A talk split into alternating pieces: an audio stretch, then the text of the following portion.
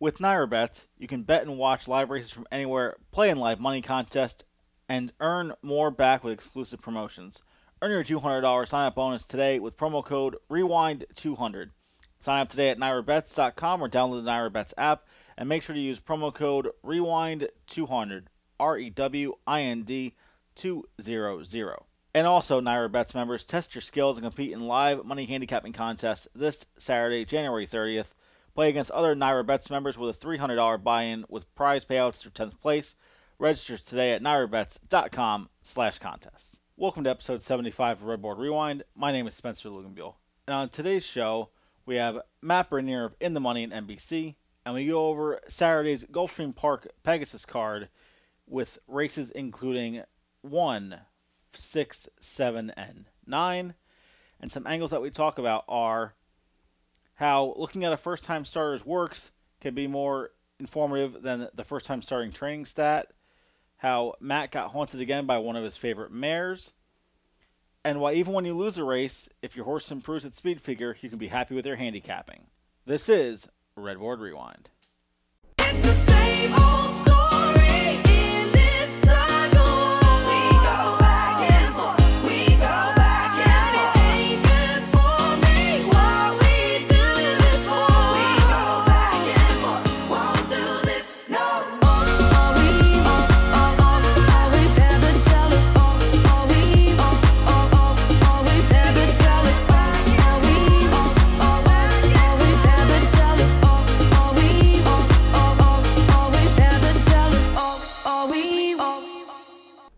And now I'd like to welcome in my special guest, Matt Bernier of In the Money and NBC. How are you today, Matt?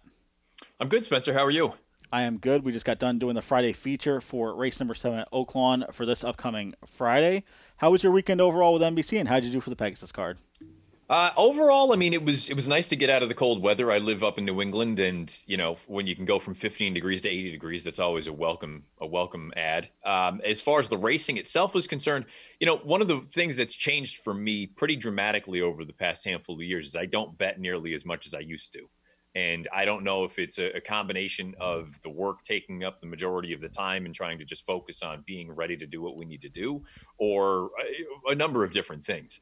Um, so I didn't really bet a ton while I was down there. I just kind of stick to doing my little $500 challenge that I've played around with on the show. But um, I, I did try, I will admit, to make a last ditch effort to get into the Pegasus betting challenge, but that didn't work out on Thursday afternoon. So um, it, overall, it was just a, a fun weekend to be down there and, and seeing some live racing again for, for a bit of a change. Haven't seen it since the Breeders' Cup. Um, and the, the racing itself, you know, I thought all around you had a nice mix of things. You had some some old hard hitting veterans who showed up and, and maybe sort of dusted off the rust a little bit and, and got back to the winner's circle. We'll talk about one of them a little bit later on. Conversely, you had some up and comers who could potentially be superstars down the line. So um, I think all in all, a really fun weekend. And the two Pegasus results, they weren't sort of mind blowing, but I, I, think they were representative. I think there were two very, very quality racehorses who uh, could do some big things here in 2021. Going off with the uh, the uh, Dirt Pegasus, obviously everyone's saying Knicks go. There's all this talk and chatter now. We're hearing Servis and Navarro's name being brought back up with a horse like this.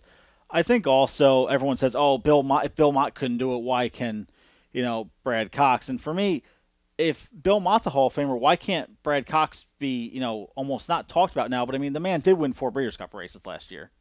Well, and and I, so the the big thing for me with Hidden Scroll, uh, and and you know, there's only so much that you can get out in a tweet. People read it, and, and mm-hmm. it is what it is. But you can get more context when you can actually talk to someone. The horse did not run any faster than he's ever run before. In fact, it was only the third fastest race he's ever run. So people are making it out like he ran a hole in the wind. He didn't. He he kind of ran his race. He's typically a high 80, kind of low 90 type of Beyer horse. And he did it with a class drop. It, so like on, on a wet track that he's already won on. He's two for two on a wet track now. So I, I just if you're if the way that you're drawing up your your argument is to say that this is going on, something funny is going on because Hidden Scroll can finally win a race. That to me is the silliest argument that you could possibly lay out. To me, the real red flags are when you get these $10,000 claimers that register 45 and 50 Beyers and the first start with a new barn, they fire an 82. That's not normal. And with older horses, I'm saying seven, eight year old geldings who have been mm-hmm. around the block a time or two, when they jump up five, ten lengths, that's when my antennas go up. And and I hate to say it, but that's what we saw with the Servis barn, and that's what we saw with Navarro's barn. That happened on the reg. I don't see that happening with someone like Brad Cox. And and look, I, I have no reason to believe that there's anything weird going on. He has great stock, and I think he's a good trainer. Could something be going on? Hell, anything could be going on. I could walk outside right now in my neighborhood and get hit by a bus. It's not likely, but it could happen. So I just I I can't stand that people only only operate on absolutes because that's that's not reality. And and I have no reason to believe that Hidden Scroll ran any better on Saturday or Sunday, whenever the race was, because he's in a new barn. I think he just found a group that he could beat and he ran his race. I, I love the fact that you bring up a wet track. So, you know, you always hear, you know, oh, he's a wet track horse. And I love what Andy Serling says, how if they both run 80s on wet and dry, they're not really, you know, better on either surface. They just kind of find the competition that they can beat. And someone else, you know, we were bringing up, we were talking a lot about Brad Cox. And, you know, someone says, oh, well, Chad Brown's also, you know, been pretty cold this year at like 17%. And I'm like, is everyone just going to say as soon as a top trainer takes a little bit of a drop, or like when Pletcher a couple years ago couldn't run with his two year olds, that everyone's cheating and now they're off the drug machine? Like, this is getting kind of outrageous. Listen, there's a couple names that if I see a horse that comes into the barn, will I take an extra look? Yes. But like, I have old Beyer, or uh, old Beyer, old DRF forms or of Monmouth that I could go back through and practice that I can't because it's literally every race is Servis and Navarro, and I know exactly what it was two or three years ago. and and that's the thing. I mean, it, it- there are people are going to go through ebbs and flows. And if it was as simple as well, every horse that he has wins. Why didn't Mandaloun win by five in Louisiana down at the mm-hmm. fairgrounds last weekend? I, you know, I'm- I, I just to me it feels like it's a bit of a cop out. And again. Crazier things have happened. Who knows? Maybe something is happening. But uh, right now, there's no evidence to support that. And I think it's a really, really dangerous thing especially for people in a position like this, whether it's yourself, me, anyone within the money, or anyone just in the industry in general that works uh, sort of public facing. Boy, you had better have all your ducks lined up if you're going to throw an accusation out there like that. That's not an easy thing for for not just the reporter or the the podcaster or whomever it is. That's not something that you can wash off. You go accusing somebody of something that they didn't actually do your credibility is gone and you're probably setting yourself up for some sort of a lawsuit and conversely guess what i don't need to be the one to break any news if something weird is happening i'll let the reporters do that until then i'm going to go through i'll make my opinions but i i'm certainly not going to sit here and start accusing people of doing things that i don't believe they're doing I love the fact that you brought up Mandaloun as well. Everyone said, "Oh, you know what? What a stinker! What a terrible four to five shot." The horse ran went from an 82 to an 89 as a Yeah. three year old. What's wrong with that? I hope it's the guy. beautiful progression I hope he comes back in the Risen Star and is three to two or three to one or five to two. I'll hammer him. And when Yes. he, and when he wins and everyone's confused, he improved. And you idiots all thought that a four to five shot should run 115 buyer in like his sixth whatever start he was in in that race. It's, well, and I just, you know, with him specifically, that horse, I, I look at it and go, so if he had, let's say he went and won the way that he was bet, like people thought he was going to, I think he went off at one to 2 Mhm. You know, if he had gone off and won by six or seven, would the, the pre-race hype was that he could be, you know, potentially a Derby type of horse, if not a Derby winner, and had he gone and done that, would would all of a sudden would it have been speculation about what's going on with the horse? Instead, you don't hear a word about it afterward. He doesn't win the race, but to your point, he has that nice. I believe every one of its starts, it's been seven points. Yeah. So I mean, he's taking that nice, slow, steady progression along. Again, I just I I hate that people are so quick to start throwing out accusations of things when the guy has Juddmonte Farms as a client. Like he has the best of the best as far as stock is concerned. Are you stunned that they all run well? I, I like I what uh, what am I missing? I feel like I'm the crazy one. Are, are, are people stunned that Tom Brady's in the Super Bowl again when he got six other players to come play for him in Tampa? I don't think so. I, I, so I'm up here in New England, and, and people today, it's it's like a disaster because the, you know the Bucs are in the Super Bowl, and I have buddies that keep saying, well, you know, they should have just finished it off, let you know, resign, give him the money, kept him here, we'll ride out these last two or three years. They go, Tom Brady on this Patriots team this year would have gone nine and seven, and he would have been miserable. It would have been a replay of last year.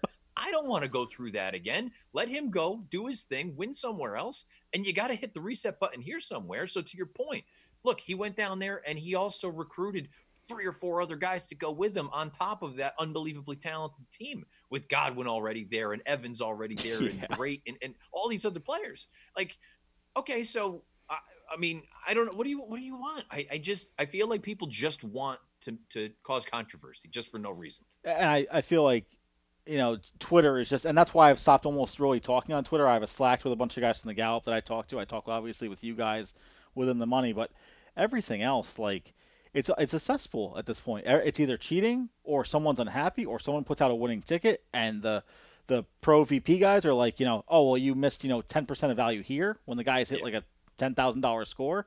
I'm just I'm almost to the point where you know, you look at a game like poker and the you know the two plus two, four plus four forums are just everyone's being so nice and thankful. And in here it's like, oh hey, I'm a newbie, and they're getting door slammed in their face left and right.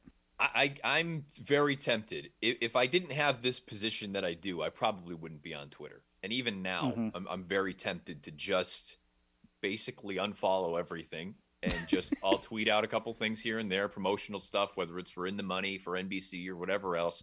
But the back and forth, and it's a shame because it's like anything else. I mean, you remember back when we were all in school, Mm-hmm. it's it's the one or two people that screw it up for the 100 or the 150 or the 200 and, and the other 198 out of the 200 they're all really good and they're having fun with it and it's it, you're using it the way you're supposed to and instead the problem is it's just it's an echo chamber and it just it's constant with the negativity and and I, I, I don't i'm losing my interest in even entertaining it and i made the mistake of going down that rabbit hole this morning Mhm. with this whole situation and it just it's i i just hate that people are so set in their ways and they can't think they can't entertain the possibility of something else being the case and uh, frankly it's just not really a group that i want to be involved with And for everyone who thinks that we're complaining, I'm pretty young to the sport. I've been following it, you know, 10, 12 years. Matt probably a little bit longer than me.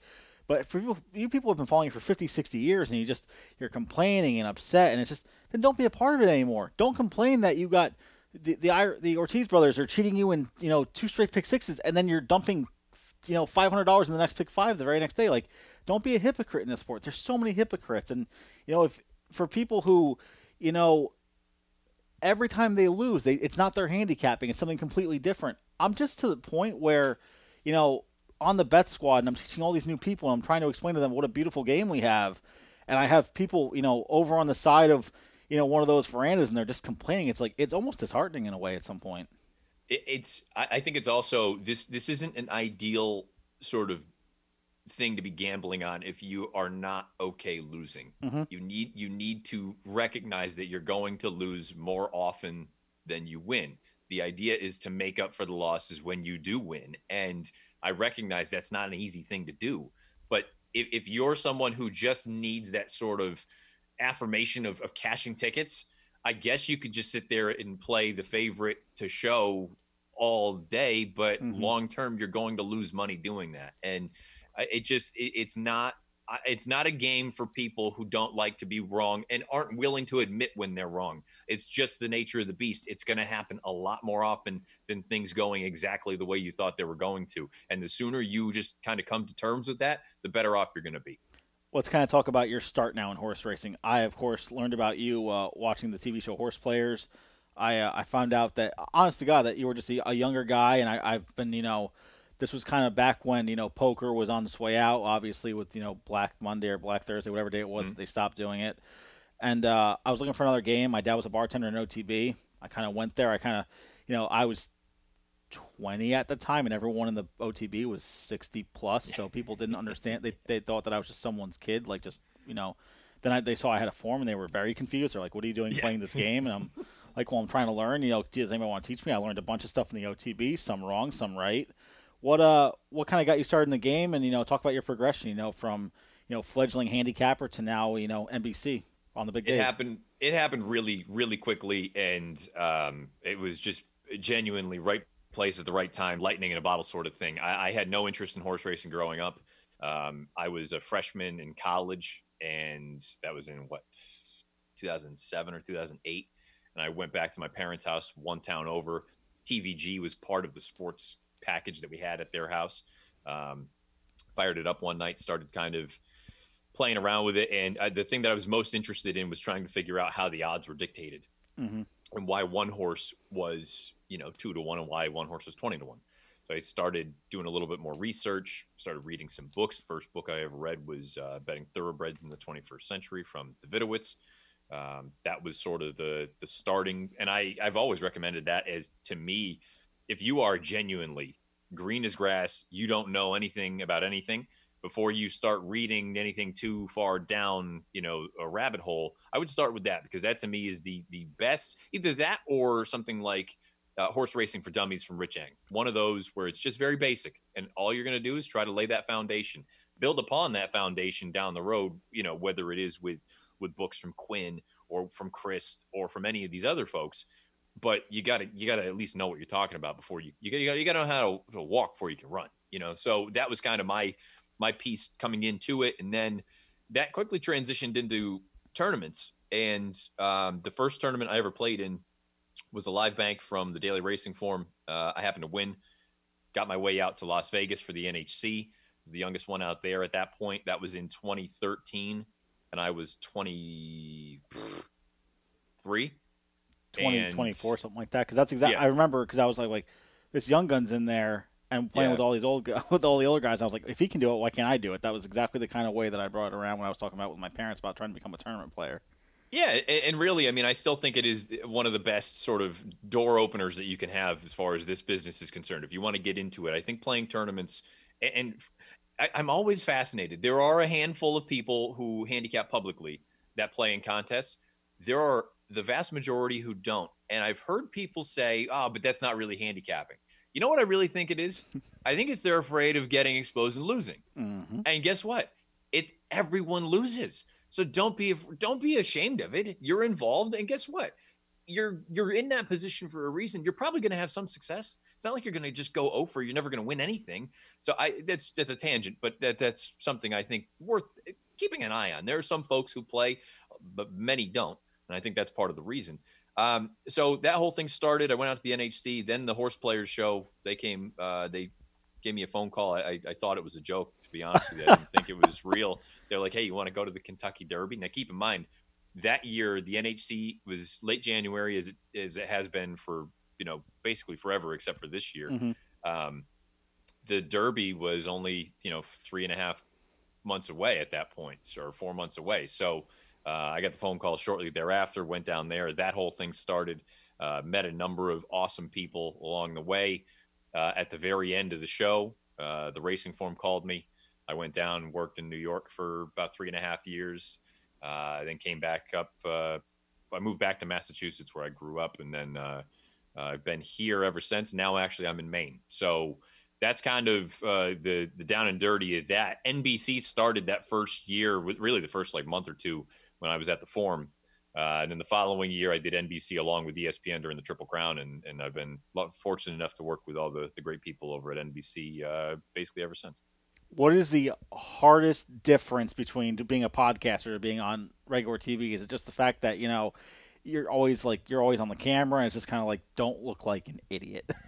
Yeah. Okay. So, I mean, for for anybody who saw the broadcast this past weekend, uh, the second my second hit, um, I fumbled very badly, and the thing for me, and I was talking to um, the my producer after the show, uh, Lindsay Shanzer, and I said, for whatever reason, when I try to script things out, and I screw up one little word. All the sirens start going off in my head, and it's like, okay, let's get it back on the, on the rails but finish this thing as soon as possible as opposed to when it's either you know the the first segment the, the first hit that i had or any of the handicapping segments i'm just riffing. I, I you've already gone over the races. You already know who's who and who- who's going to be in what positions and i'm just so much more comfortable in that sort of situation. So for me with with the nbc shows I, i'm at a much better point now than i was when i first started. Granted that was also you know almost six years ago where i mm-hmm. was i still felt like i was a kid then. I'll i'm i'll be 32 in august this year.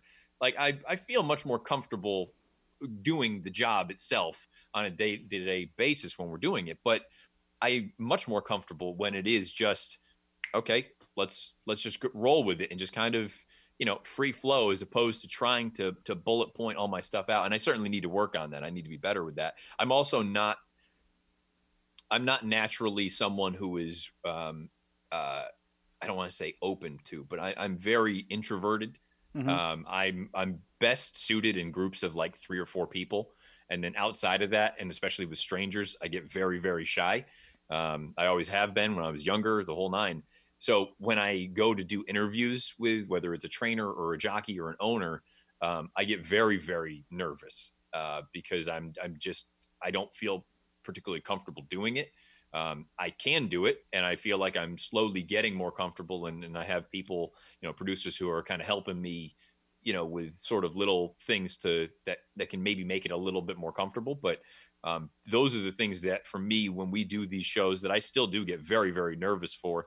The handicapping piece, I'm more concerned about is the horse going to run or not. You know, it's not even so much the presentation because I know I can handle that. and I, I think too it's you say you're introverted uh my fiance for the first six months thought i was very outgoing and then like when we finally you know started to you know get down to the nitty gritty she, she realizes like i'm very quiet when we go out with a group and she's just like you're actually introverted i'm like oh very much so And she's like but you have a podcast and i'm like Yeah. i know it's just Yeah. kind of blew her mind and she's like but you're so talkative when you're doing you know video games stuff like that it's like if it's something that I am, you know, my ADD kicks in, I'm very hyper focused on it. I can talk about it, riff about it all day.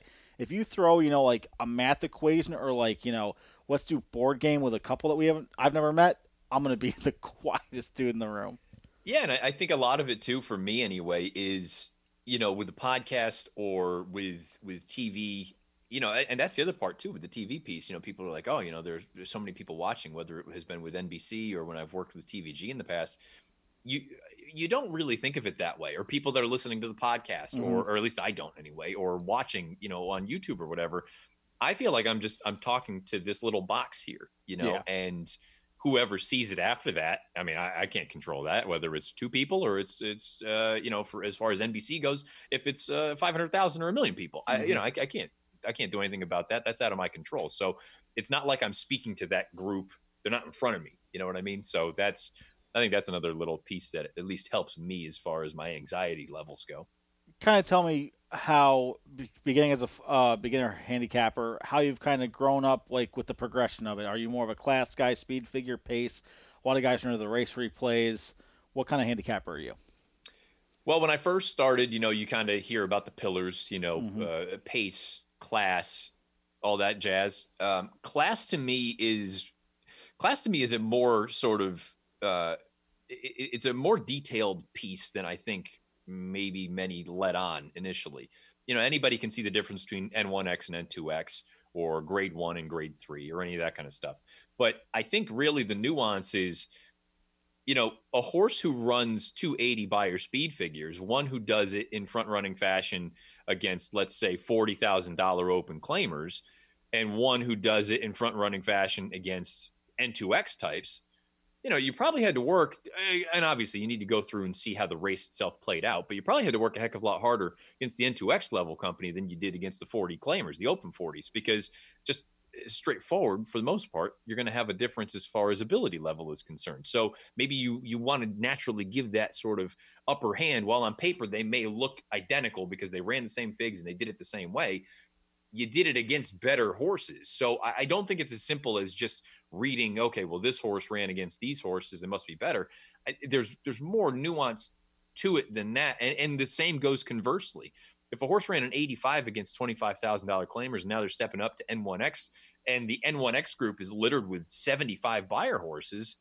I, I mean, just plain and simple, kind of how Andy Beyer took over when he was making Mhm. his figs. The horses aren't as fast as this one. I don't care what the, the class level is. The, the 85 horse is going to beat the 75 horses much more often than he's going to lose.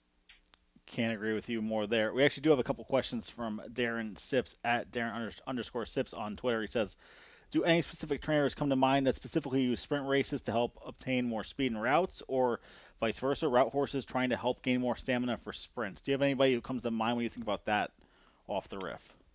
No, I, I don't have a specific trainer that I think of like that. I'm more interested in sort of the the running style of an individual horse. It can be, uh, you know, the horse can be trained by anyone, but I'm I'm always interested in the horses who going long. And this is sort of this is not like a, you know, it's not rocket science. I'm not breaking any news here, but horses who show speed or have gone very very fast going long and then you turn back to specifically a distance of like seven eighths of a mile. I think you have that sort of inherent advantage of some of these other horses who maybe they're going from six or six and a half out to seven, may not sound like a dramatic difference in distance, but that final furlong, that, that can all of a sudden become very, very daunting where you have a horse, let's just say, dropping out of a mile in a 16th two turn route and they showed speed, you're going to have that natural bottom already built up. So even if you don't make the front, you know you're going to be forwardly placed and you're going to have that stamina to finish the deal those are always the types that i'm interested in and the same goes for i mean our, the pet angle is kind of gone now that we don't go down the hill at santa anita anymore but i mean i loved the mile turf routers who were Mhm. speed types they got a little short at the end and then you turn them going back down the hill six and a half they're going to get out run a little bit early, but they're still going to be probably two or three off of it. They're going to have that bottom where some of these other sprinters, they're just going to tire out down the lane. Again, that's sort of sort of an obsolete angle, it seems like, because I don't think we're going to be going back down the hill anytime soon. But that's that would be, and I hope that answers Darren's question a little bit. I don't have a specific trainer that that kind of comes to mind for. Um, I'm more interested in that sort of profile for an individual horse at any given time. I think for me, and this brings up DRF formulator, I, if I'm looking through specific cards and I see a bunch of stretch outs and turn backs and guys who are, you know, 20, 25% with that move, go into formulator and guess what? Hard work pays off. Spend an hour or two in the rabbit hole, look at their specific winners doing that and see what they're, you know, see what they're kind of doing. You know, is it, is it two sprints and then the stretch out and kind of get a pattern in your head. And then you might be able to find, you know, a couple guys who, sure, they're 20% with that move, but maybe they're awful in other training acumen, and then they're still going to be you know five eight to one in the morning line, you might get a solid price. Obviously, looking at twenty percent trainers doing it, it's going to be a much lower you know pool of trainers. But that's the way I would do it. It's just it, it's finding the patterns in racing, and for one thing, for me is a lot of people they, they go top to bottom in, in the uh, past performances. I go bottom to top. I start at the lowest. I don't care if the race was six years ago. Just you know what what have they done leading into the race, and just try and go for there. For all this Oaklawn, I'm kind of just looking at what they did in 2020, and seeing you know what becomes of it if they ran a race you know close to the Beyer par, etc. I used to take a, a field uh, basically from from in to out, which I think most people do. You know, from inside post to the outside post. Um, Kevin Cox, the the Brooklyn Cowboy from the Horse Players Show, he I know he, at one point I don't know if he still does. He would go from outside in because you occasionally have those instances where for whatever reason the public doesn't realize a certain horse is drawn in from the AE list Mhm. and completely gets overlooked. So that was his sort of methodology. I've changed in recent years. I've always been somebody who is more interested in having a horse that is in front of the majority of the pack than trying to pass many of them. Uh, it's only sort of grown, and and J.K. actually brought it up many many moons ago how he's he had gone about doing it, and I basically that's how I go about it now. I look at the Timeform US pace projector and go from the front back, who it, the projector thinks is going to be on the lead, and then I'll take a look and see, you know, do I think the horse has enough figs that are going to be competitive, or is it just going to be kind of a cheaper speed that's going to fade down the lane? Okay, if that's the case, let's move on to the second horse, the third horse, whomever it may be.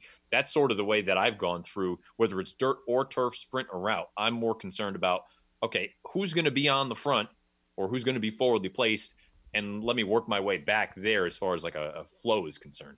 for, for me, the way I kind of start, I, I also hear for tournament, sometimes tournament players will start from the last race to the first race because the last races mean so much more. For me, I start the favorite and I go just right down the list, right down to that 50 to 1 shot. And I kind of just judge, never removing horses until I'm finally through the whole entire field. And I kind of go back up through, you know, okay, this horse isn't fast enough. There's no speed in this race. There's three closers. Okay, cross them out, etc.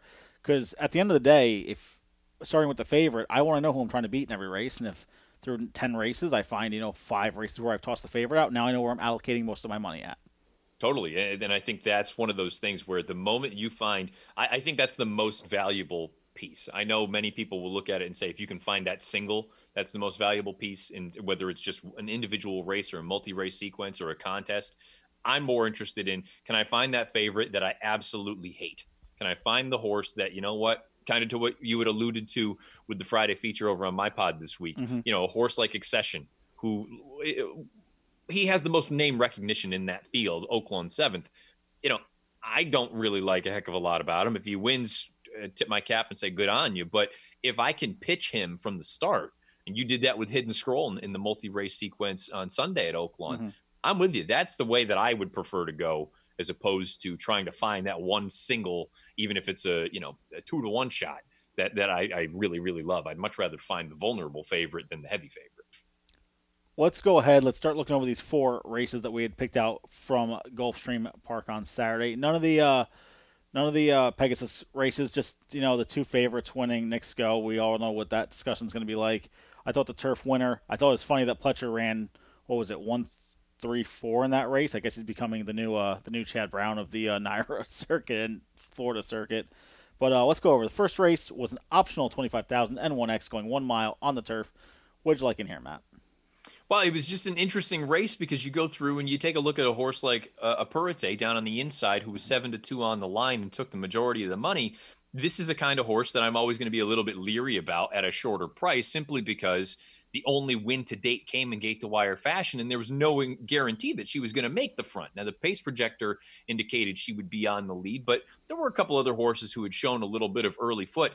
I was most interested, to be honest, and I was disappointed with the performance in the five Orencia because I understand she had some pace to run at in that most recent start. It was her first time going two turns on turf, but I like the way that she finished. I understand it was against Starter Allowance Company, and if you were kind of concerned about the overall quality and stepping up in class, it makes total sense. But I didn't think she was that far off, and I thought she might offer a little bit of a price. I was wrong on both accounts.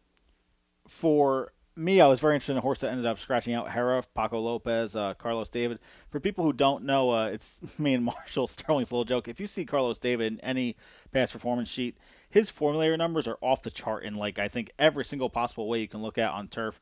I think him with with Paco was like a 46% win rate, so him scratching out, I have no idea what's up with that. But when you see Carlos David, definitely take a double look with that type.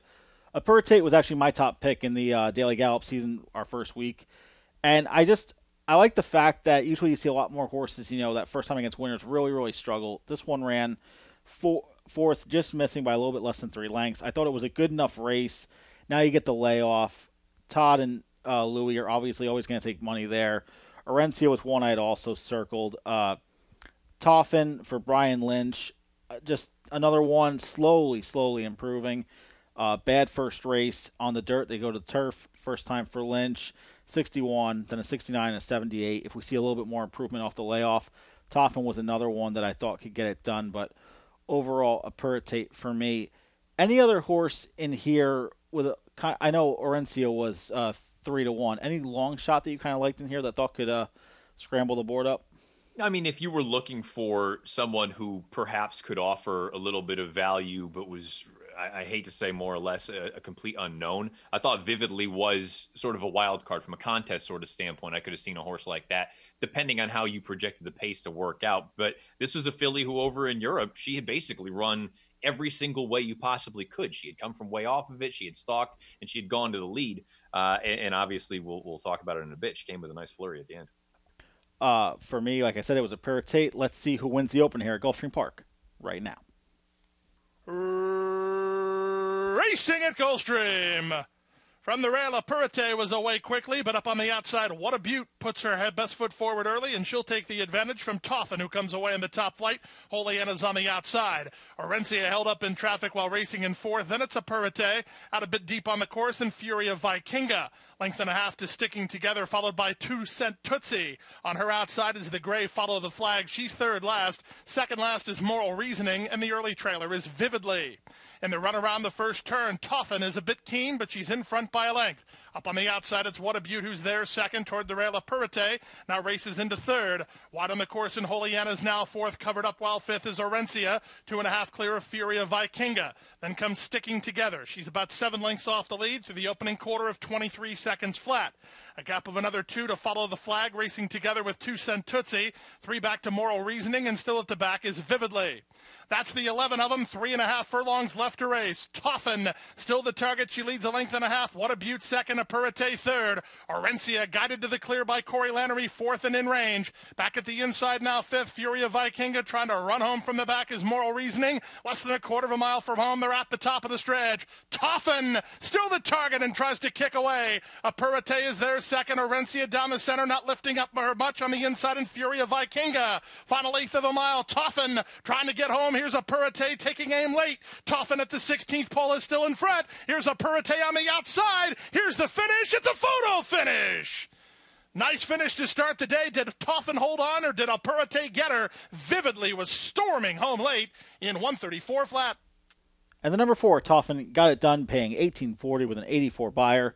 It was a really, really fun race. If you're at the track, even fun to watch, you know, where I was from uh, my home here. Really, really tough beat for me with a, a running second.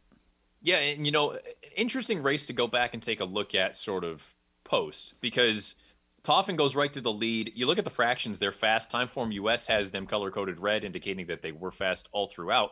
Uh, I, I love the ride from Joe Bravo and, and something with a horse like Toffin that I think this is this works for any level of handicapping, any surface, any distance, whatever it may be. Horses who have already shown versatile running styles. Mm-hmm. I mean, this, this is a filly who has won basically any way you want her to run. She's won from off the pace, she's won from on the pace, and she's just missed from just off of it as well. So, knowing that, okay, I like the fact that Bravo was aggressive, but had she not made the front, I still think you wanted to at least consider her. uh, And at a big, big price, you know, I'm not surprised that somebody ended up looking at her saying, you know what, she shouldn't be 15, and she ended up getting hammered down, I think, in half to about eight to one. So I thought it was a good ride from from Bravo all around. I thought it was a good performance from the filly. Um, a I don't know if you want to sit here and say, you know, that my sort of concern is still warranted that she still hasn't passed a horse. She was gaining a little bit at the end on Toffin.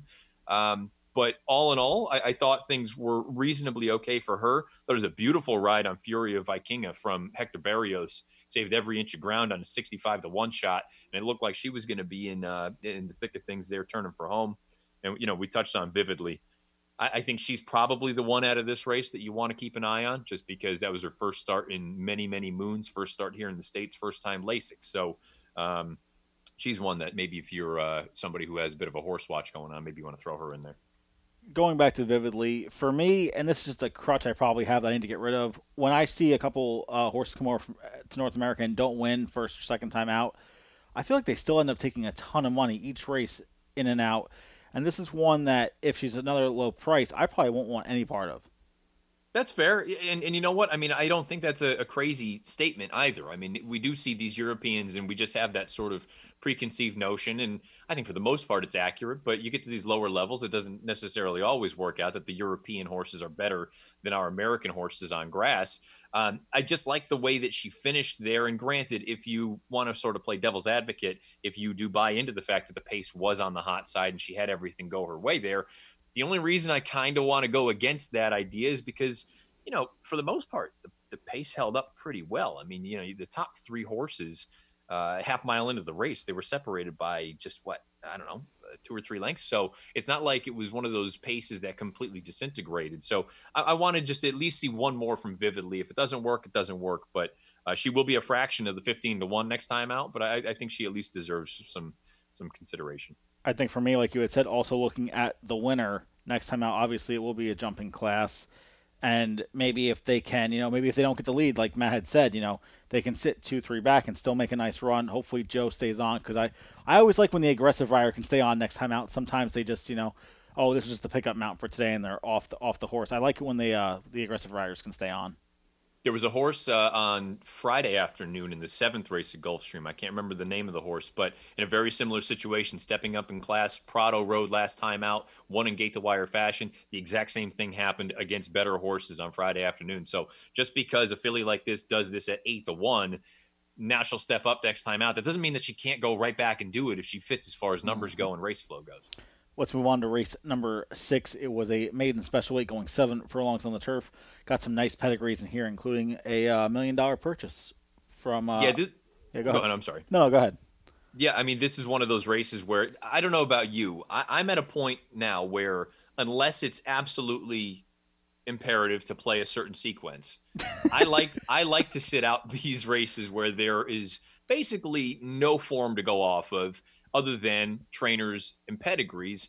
But especially at this time of year, because I feel like you could potentially see something pretty special, maybe a harbinger of things to come. And I think we have that not just with the the winner, but I, I think there's another horse in here too who could end up being something down the road.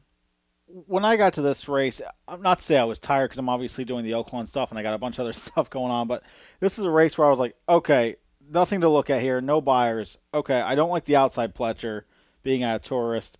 Oh, here's the million dollar horse with Saez on, perfect, done. Circle it and move on. And and and sure, it sounds like it's lazy. I'm not doing all the work, but Curlin's 175,000. If they're going for a million, this has got to be a pretty darn good Curlin.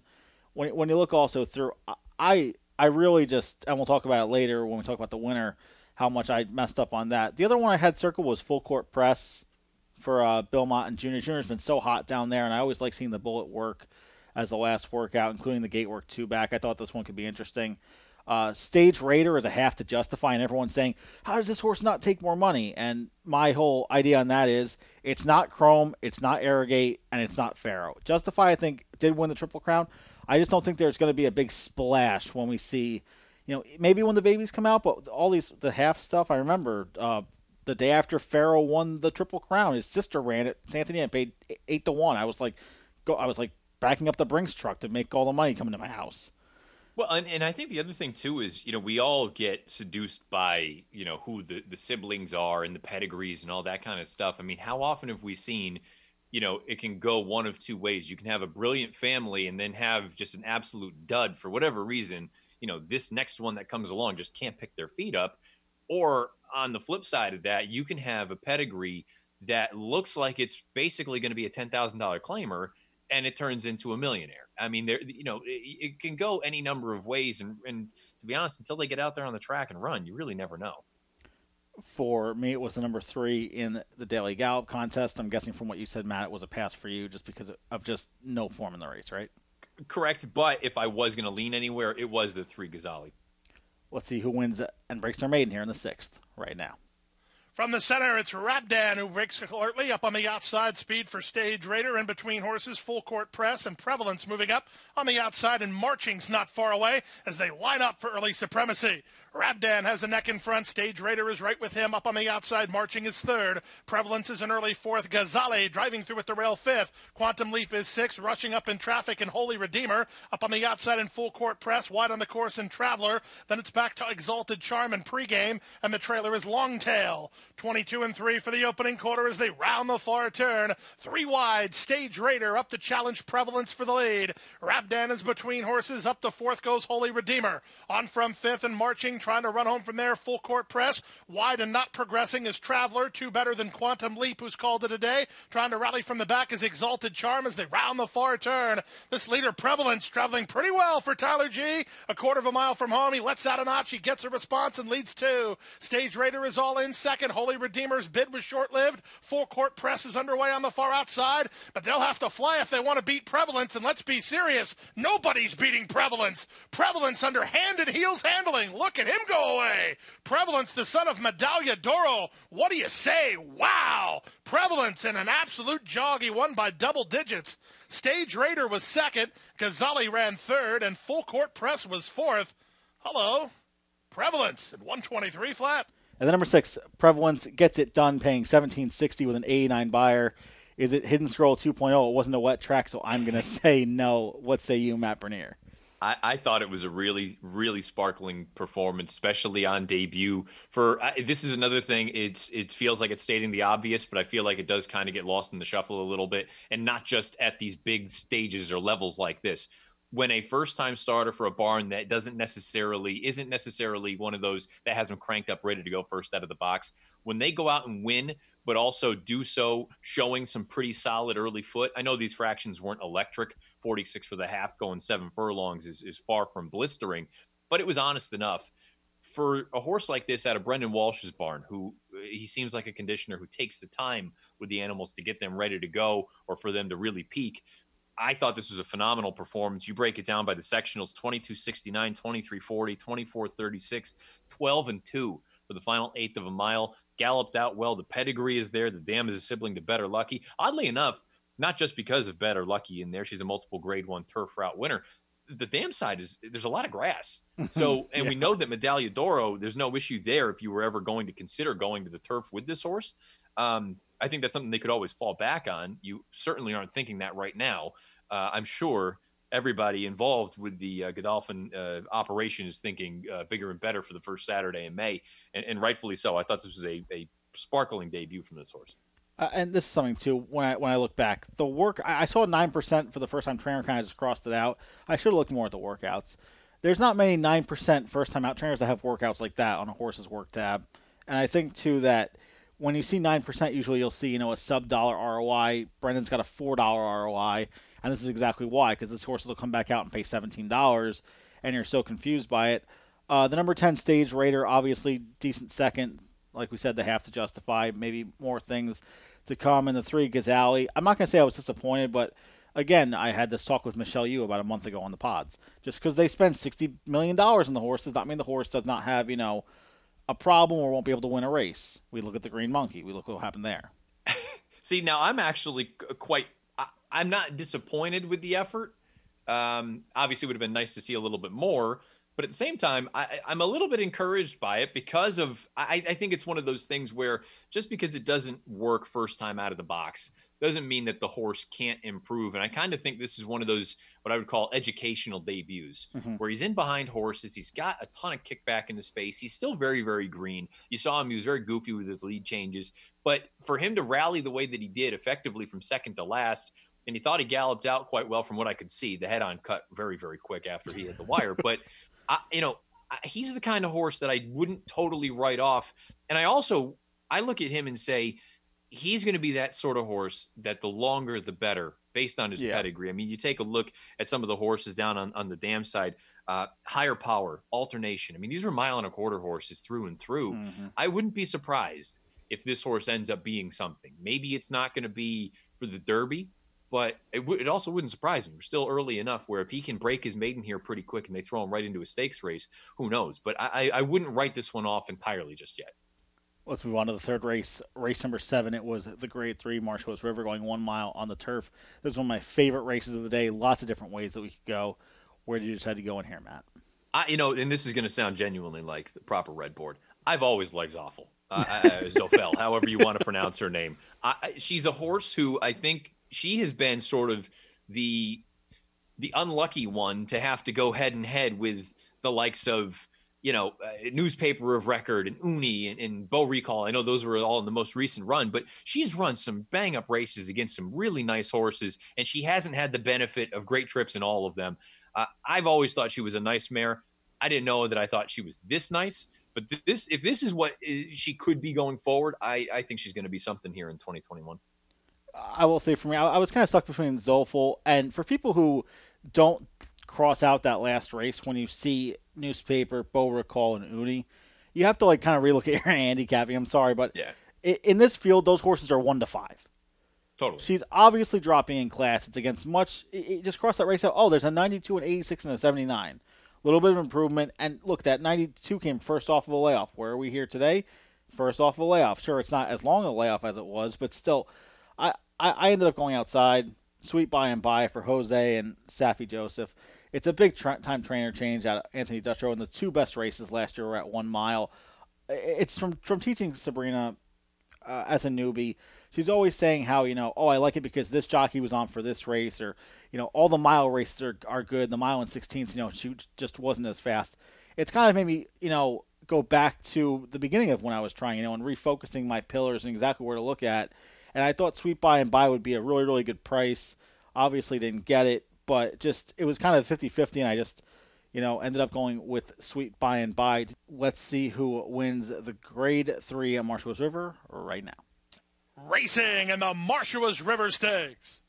Good beginning at the rail for Belle Laura. Our baby Ruth will run with her. Vigilante's Way comes away in the top flight. She's three wide and angling over. From the high draw, it's Sweet By and By who's getting over to race with the leaders. Race favorite Zuffel is parked at the inside, about three lengths behind. Just ahead of her went Evil Lynn with Lovely Lala three wide. Three at the back include Nico's Dream. At the rail, Great Sister Diane. And from between them, it's Tuned. In the charge around the first turn, there's seven lengths from first to last. And our baby Ruth has the lead, going an opening quarter in 23 seconds flat. Vigilante's Way is up alongside in second, and on the far outside, Sweet By and By follows along third. Belle Laura is at the rail fourth, followed by Evil Lynn in fifth. On the far outside six goes Lovely Lala. Seventh is the race favorite Zafel. Eighth is Nico's Dream. Ninth is Great Sister Diane. And if Tuned wins, she'll go last to first in less than half a mile through a 46 second opening half mile. Into the far turn they race. Our Baby Ruth has been under pressure throughout. Vigilante's Way. Poised to strike second. Three wide sweet by and by third. Evil Lynn is together with Belle Laura about three lengths off the lead. Now it's Zafel who's making ground. Gaffalione puts her into the clear and gives her an opportunity to kick on from there. From last, Tune swings into action. She'll have to go four or five wide after three quarters. And 109 and 1, they turn for home. Zafel under a full head of steam. And here she comes now with an eighth of a mile to go. Zafel has powered past Sweet By and By. Up on the outside, Belle Laura tries to get a slice, but a slice is all she can hope for as Zafel has the Marshua's River all locked up. It's Zafel by two and a half. Sweet By and By second. Belle Laura was third. Tuned ran fourth in 132 and two. And number three, Zofel gets it done paying 760. Beautiful 94 Beyer. Like you had said, if this is the best we're going to see, you know, this one could be special this year. And again, if you cross out that last race, a little two point progression and just looked really nice doing it. Well, and, and really, to me, th- that just a game, not only did it precede a layoff, but to your point, Spencer, earlier, I mean, you don't want to hold it against her, the fillies that she ran against in that spot. But other than that, she hadn't run a bad race since coming over to the United States. And I know people probably look at that Al Stall Memorial down at the fairgrounds last February and say, well, what about that? She was about 100 wide coming off the mm-hmm. far turn. And for her to rally the way that she did, she just flattened out a little bit at the end. I thought it was a massive effort. And if you want to call that a good performance, she really hasn't had a bad bad step at this point. So I, I see no reason why, with the absence of the newspaper of records, the Unis, the Rushing Falls of the world, you know, that sort of mile-ish range, to, right now anyway, it feels like that's wide open. And why can't it be a horse like Zoffel who, you know, when you come home in 22 and three, that that's racehorse time. You're cooking down the lane, and and by no means was this, you know, I get it. It's Gulfstream, mm, X, Y, and Z. 46 for the half down there on on turf. I don't think that's an appalling race. I, I think it's one of those where it was a fast pace, but I don't think it was unbelievable, something that was off the charts. And as you can see, the runners second and third, they were relatively close to the pace throughout. So I, I think it was just a matter of a quality mare possibly hitting her best stride here at this point in the year. And, and who knows? Hopefully, we can see bigger and better down the road. And I think that sweet by and by is a great point to bring up ability figures. Everyone's like, you know, we talked about Mandaloun. Oh, the horse ran tel- terrible for a four to five, one to two shot, whatever he was. Sweet by and by went from an 83 off of a distance I didn't think she could run at her best at, and bumped right back up to a 90. Sure, it wasn't the 94 she ran three back now, but just I'm fine with this race. The horse went off at a solid price at seven to two, was almost four to one, and I lost on the square. Guess what, people? You lose 30 out of 70. You lose 70 out of out of the 100 base races you bet. You need to try and make those 30 winners count. And this one I thought was good value, and I got beat by a horse that you know when I'm 50-50, I'm going to always take the better price. And I think this is an opportunity where, second off the bench, she's already proven that to be a successful angle for her in the past. Just go back to that most recent form cycle. Uh, no reason to think that she won't be able to take that sort of step second time out in her next run as well. And also for people who, you know, oh, I was stuck 50-50, the exacta for a buck paid 20 bucks. So I Can't mean, for for two horses that are sub 4 to 1, I mean, this is the Yeah. kind of race that like okay, you don't like anything horizontal, you don't you think the win bets are too short. This is why you have to look in every pool. People who complain, "Oh, I lost, you know, most of my money by the fifth race, but my favorite bet of the day was Zofel." You have to be patient and you have to just find stuff. When I'm starting to do my Oaklawn write-ups going forward, I'm going to try and leave. You know, I had some betting analysis the first day. I'm going to try and leave. You know, my what I think my win odds would be for certain horses. You know, if I had done that on opening day, I probably would have had three or four winners because my third choice won, I think, four races. And I'm That- obviously taking them at six to one, and a couple favorites I put on top loss. But I wouldn't have played them at sub two to one. I'm playing the six to one shots that I think have a better chance. that's an instance where I will have I will have no sympathy for someone who comes to me and says, you know, I loved the horse in the ninth race, but I blew all my money before then. Mm-hmm. I would say, well, you you clearly butchered this thing. Then you should have saved half of your bankroll for that one individual race. Forget about the rest of them. Play funny money on those if you really have to. But if you love something later on, you better make sure you got some cash that you can use. Or also the, the fact that if it's a later race, just come for the later sequence. If you don't like right. anything in races one through five, why are you at the track? exactly. exactly. Let's move on to race number nine. It's the last race. It's the grade two inside information, seven furlongs on the dirt.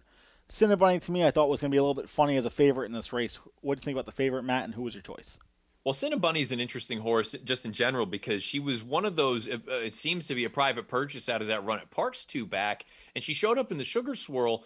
And in all honesty, it was a bit of a disaster kind of trip for her. Things just didn't really work out for a horse that wants to be forwardly placed. She wasn't really alert from the gate. She eventually made up quite a bit of ground when it was all said and done over a track that I thought was a little bit kind to speed. So that I think that race was probably better than it looked. Having said that, you see Irad, you see Brad Cox, you see some of the figures that she's run compared to the other horses in the race. It's not like she towered over them from a speed figure standpoint. So at a shorter price, I was going to kind of be against her or just kind of let the odds board dictate.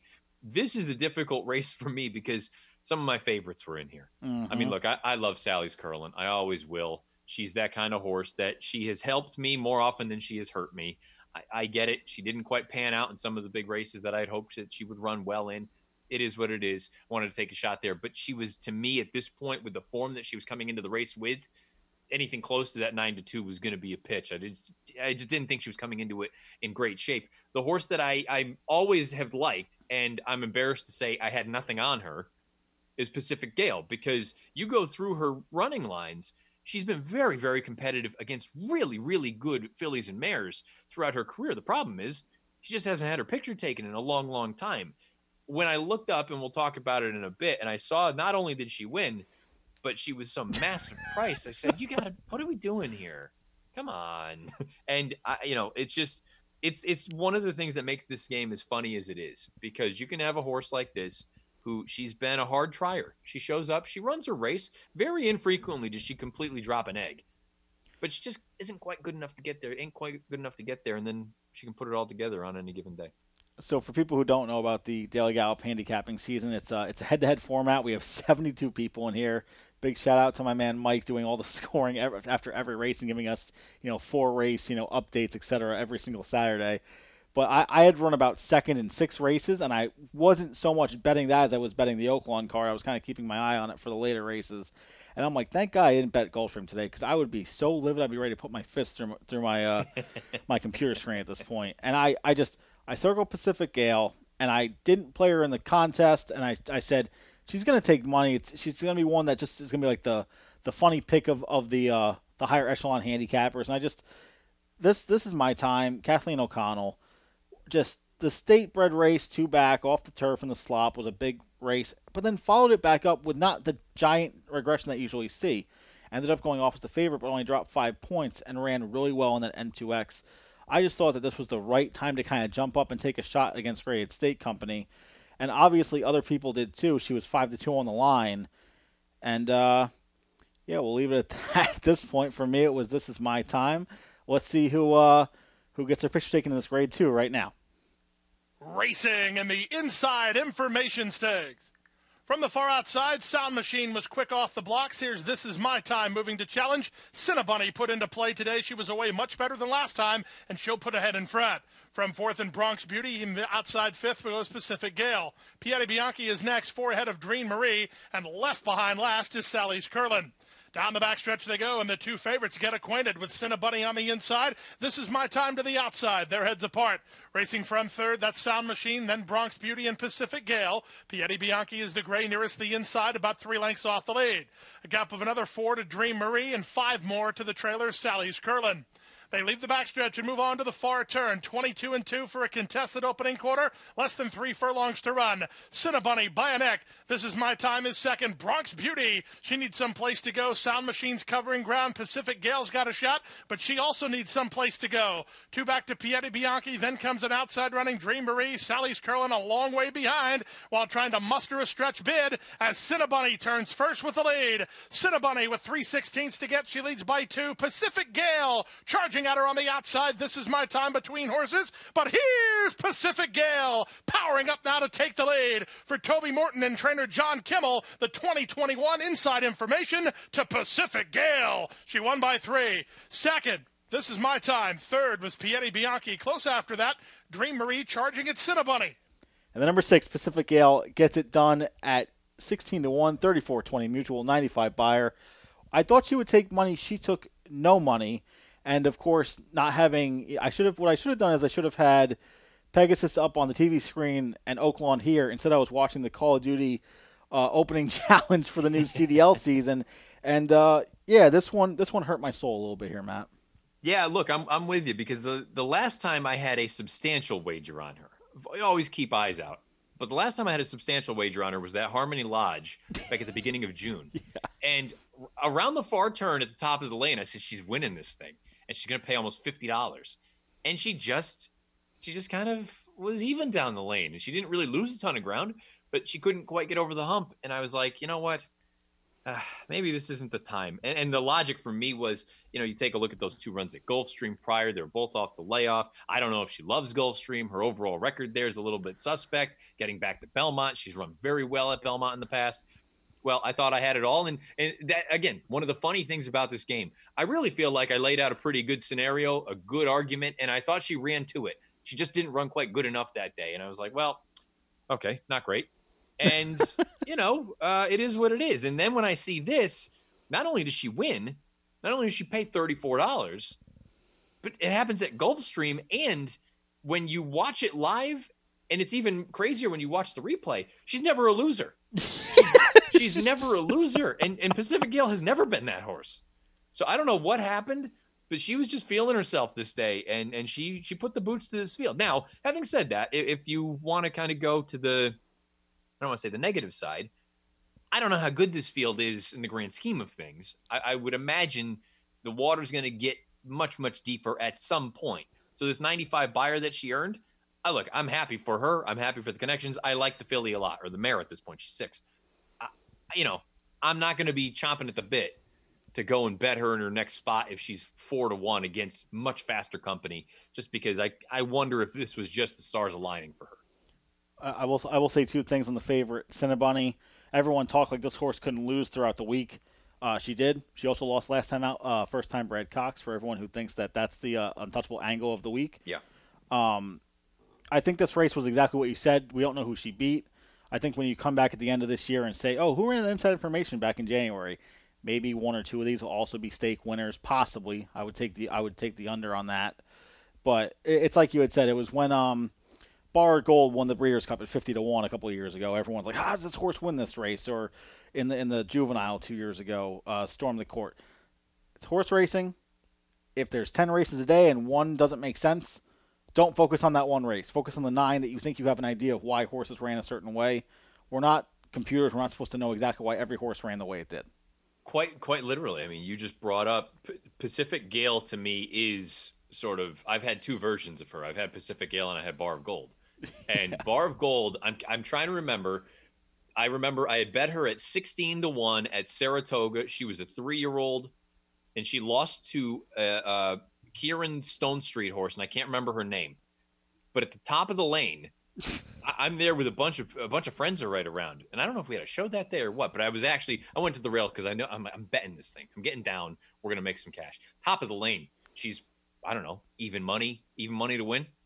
Mm-hmm. And the, I can't. I, I'm gonna have to look it up now. The the the filly, the Stone Street filly, just kept finding, and I was like, you got to be kidding me. And of course, me being a dope, I don't have the exact or the other way. I just liked. I, it's just one of those things where you know what I said. I'm gonna go down go down with the ship. She either wins and I get it all, or she loses and I get nothing. No, she couldn't quite get the job done. And then we're out of Del Mar during the Breeders' Cup, and I go, "Are you are you serious right you can pay 130 dollars." So so Pacific Gale and Bar of Gold, they've got some some parallels for me, and um, you know, it is what it is. It is what it is. Couple minutes left here on the pod after I've made Matt bring up nightmares of what his last few years of horse racing has been. Tell us about this $500 challenge. Obviously, I listened to your pod. The $100 challenge was uh, no bueno. Disaster? No bueno is the way to put it, I think. Um, f- 500 I think. I think it's interesting because everyone always tries to do these bankroll challenges, and it's it's hard to represent. You know, I tell people this all the time. Somebody is going to put ten thousand dollars to the window. You are going to step step up and bet ten ten dollars on the same horse the bankrolls don't matter. It's the ROI that comes back. Should you be playing pick fours with a fifty dollar bankroll? No. Play a occasional double and mostly win bets and a couple across the boards, and you'll do all right. These people who have you know thirty bucks for the day and they're six deep in the first leg of a pick four and then go single single single because they think they have a good idea and they just want to get some action is ludicrous to me. Yeah. So for me, the the idea, the initial sort of thought behind the hundred dollar challenge, now the five hundred dollar challenge, was something that could be a, a pretty regular segment for the podcast, but also something that wasn't such an intimidating task for whether it's new players. I feel like I have a lot of newer folks to the game who listen to my show. It's not going to be something that you're overwhelmed by hearing some of the numbers and what people are betting. You know, when we go through, if I ran down what I played in the BCBC, somebody brand new to the game would probably have a heart attack.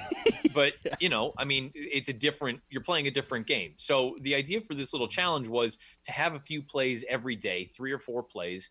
And you know what? and I think that's the thing that I, I need to be more. For the record, it, it's again not going great. I think I'm at like 10% overall as far as winners go. The bankroll is just it's not. It's probably down by about a third. The the big thing for me though is on a day to day basis.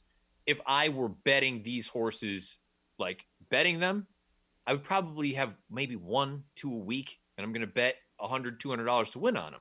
Mhm. I'm not going to sit there and play the way that I'm playing these these this challenge at. I'm not going to sit there and just kind of chip away and bet my you know my ten dollars to win on so and so because again in the grand scheme of things, yes, I do like these horses, but not all of them are going to present the value come post time that I would need to actually make a, a legitimate bet on them. So I'm kind of doing it knowing that, and it's it's the you know people think it's it's complaining. It's the blessing and the curse of the public handicapper. When you put things out well in advance, I'm not going to sit there and then throw out the caveat that, oh, well, by the way, of the 15 horses I threw out last week, I only bet two of them.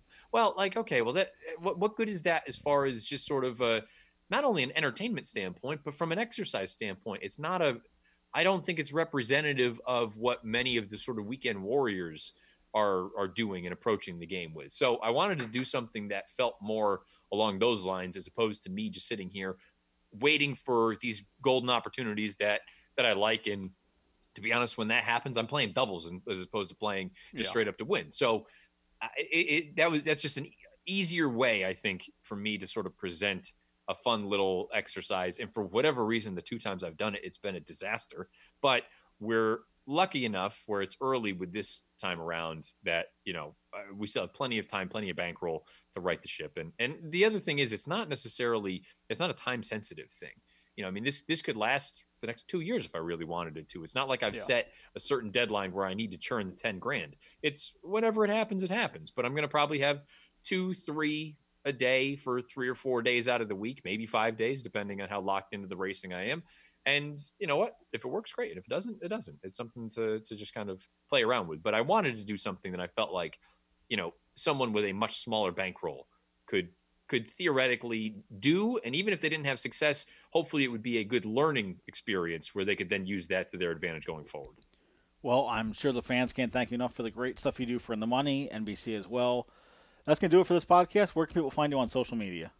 Uh, at Bernier underscore Matt on Twitter, the same on Instagram. Thank you so much for coming on, guys. Uh, this podcast will probably go up probably tomorrow morning. I'm gonna hopefully because you're gonna try and do it tonight, correct, Matt?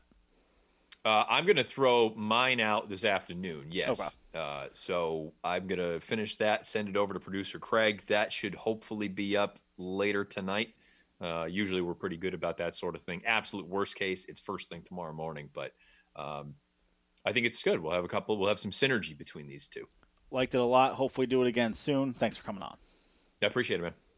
And now it's time for Barry Meadow's weekly tip. This time we're going over LASIX. And don't forget, you too can pick up the Skeptical Handicapper on trpublishing.com or Amazon.